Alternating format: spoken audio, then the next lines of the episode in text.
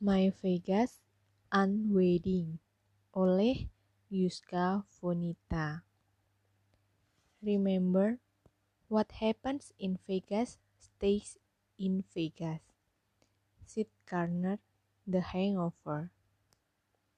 I pronounce your I pronounce you husband and wife. Shin menciumku lembut. Napas aroma champagne begitu terasa.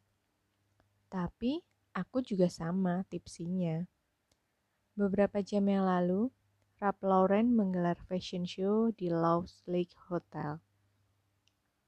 Shane adalah salah satu model prianya. Sedangkan aku sedang bekerja magang sebagai asisten desainer. Walau pada kenyataannya tugasku adalah sebagai pembantu rumah Adi Busana. Pernah sekalipun aku duduk berdampingan dengan supervisorku untuk membuat sketsa atau berdiskusi tentang rancangan koleksi musim semi. Yang ada, aku menerima perintah untuk mengantung puluhan gaun, menyetrikanya setiap hari, dan membungkusnya dengan plastik dress cover agar rapi. Gitulah. Namun, setidaknya aku beruntung karena bisa magang sebelum lulus dari Parsons. Malam ini adalah malam terakhirku sebagai mahasiswi magang di Rapauren dan aku merayakannya dengan berpesta pora bersama Ben, Sen, dan para model lain di acara after party. Aku pertama kali bertemu dengan Shane saat menonton show Nikki Janowski di Blue Note, New York. Waktu itu, Blue Note penuh sesak oleh pengunjung. Tiba-tiba, Shane menyapa sambil meminta izin untuk duduk di bangku sebelahku yang kebetulan kosong. Dia terlihat lelah. Kami berbincang banyak hal. He is one attractive guy, dan tidak seperti kebanyakan New Yorker yang stiff dan seperti robot.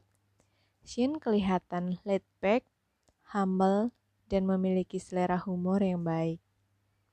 Ternyata dia hijrah dari Los Angeles untuk mengejar karir di bidang modeling. Aku mengetahui hal ini saat kedua kalinya kami bertemu di acara Parsons Fashion Benefit yang diadakan tiap tahun. Saat itu, Sean merupakan salah satu modelnya. Kali ketiga kami bertemu saat fashion show beberapa jam yang lalu.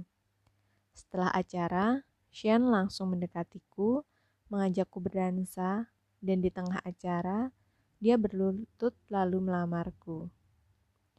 Aku tertawa lebar saat ia menarik tanganku menuju White Wedding Couple untuk menikah. Aku mengajak Ben dan salah satu model asal Rusia, Katerina, untuk menjadi saksi. Bahkan, Katerina meminjamkan cincin spike-nya kepada aku. Setelah prosesi pernikahan yang hanya berlangsung selama 10 menit, kami berpesta di Town Nightclub. 15 menit kemudian, aku tak sadarkan diri karena terlalu banyak mengonsumsi alkohol. You were drunk, dear. Ben menatapku tanpa ekspresi. What did you say, Jang? Aku mengucek-ucek mata yang baru beradaptasi dengan sinar mentari pukul 11 siang. You were drunk. Aku menutup kedua telingaku dengan kedua tangan sambil mengerutkan kening. Iya, iya, gak usah teriak dong, Cin. Ben menghela nafas, lalu memegang tanganku. Lo udah sadar kan? Ingat nggak kalau semalam lo nikah sama Shane? Aku tertegun, seperti layaknya film yang di pause, waktu seolah berhenti beberapa detik. Ni nikah? Masa? Aku menahan nafas sambil berpikir keras mengingat kejadian semalam. Semoga aku tidak mabuk berat hingga mengalami blackout People do stupid things when they are drunk. Hopefully, I'm not one of those retards. Ben berkedip sambil menarik bibirnya yang lebar hingga membentuk senyuman ala Joker. Iya, Neng. Lihat nih, nih. Ben meraih tanganku dan mengangkatnya ke hadapan mataku, hingga sebentuk cincin spike terlihat dengan jelas. Dadaku berdegup cepat. Ingatanku sedang bekerja mengumpulkan kepingan event penting yang terjadi semalam. Aku terperanjat lalu terpekik. Seketika ingatan tentang perkawinan kilat di white wedding couple terpampang nyata di kepala. Terus gimana dong nih? Aku menggaruk kepalaku yang sama sekali tidak gatal. Dengan gemulai, Ben mengeluarkan secari kertas dan menyodorkannya padaku. Cepat-cepat Kuraih lembaran kertas itu, lalu membacanya. Dear Lucky, please meet me at the Bellagio in front of the dancing fountain before sunset. Love, Shin. Dengan raut penuh kebingungan, aku mendapati sebuah gaun sutra berwarna ungu tergantung rapi di lemari yang pintunya terbuka. Good luck ya, Chin. Ben berdiri sambil mengedipkan sebelah matanya, menirukan gaya flirting Elvis gadungan sebelum punggungnya terlihat menghilang dari balik pintu kamar. Aku menggigit, menggigit sandwich yang terhidang di atas meja dengan perasaan kalut. Impulsive wedding, white wedding couple, too much champagne, bukan pertanda baik. Langit semu jingga memayungi Las Vegas sore itu. Perlahan, aku menelusuri danau seluas 8 hektar di depan Bellagio, salah satu, salah satu hotel terkenal yang juga memiliki fasilitas kasino mewah. Aku berhenti sejenak untuk memanjakan mata menatap warna air danau yang kebiruan. Desir halus merambati jantungku. Did I do the right thing? Is the wedding real? Tepukan halus di pundakku yang telanjang membuatku terlonjak. Saat aku membalikkan badan, sesosok pria tampan memakai jas rapi tersenyum penuh sukacita. Hai, good evening. Sorot matanya memancarkan sukacita. You look beautiful, tambahnya. Pipiku terasa hangat.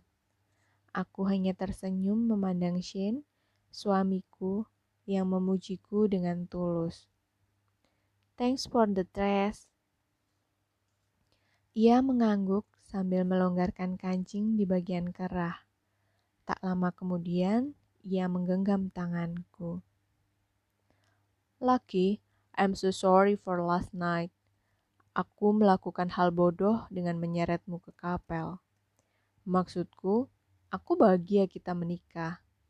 Cuma, aku gak pantas memperlakukanmu semalam.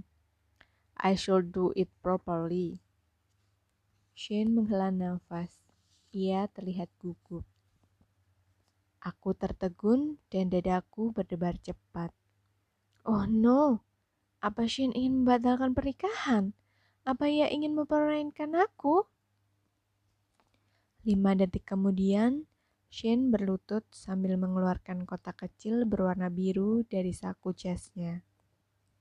Will you be my wife? I know we're already married. Shin masih berlutut sambil menatapku penuh harap. Aku mengangguk dan memeluknya erat. Ingin rasanya berteriak, melepaskan segala ketakutan dan keraguan yang sempat menghinggapi perasaanku.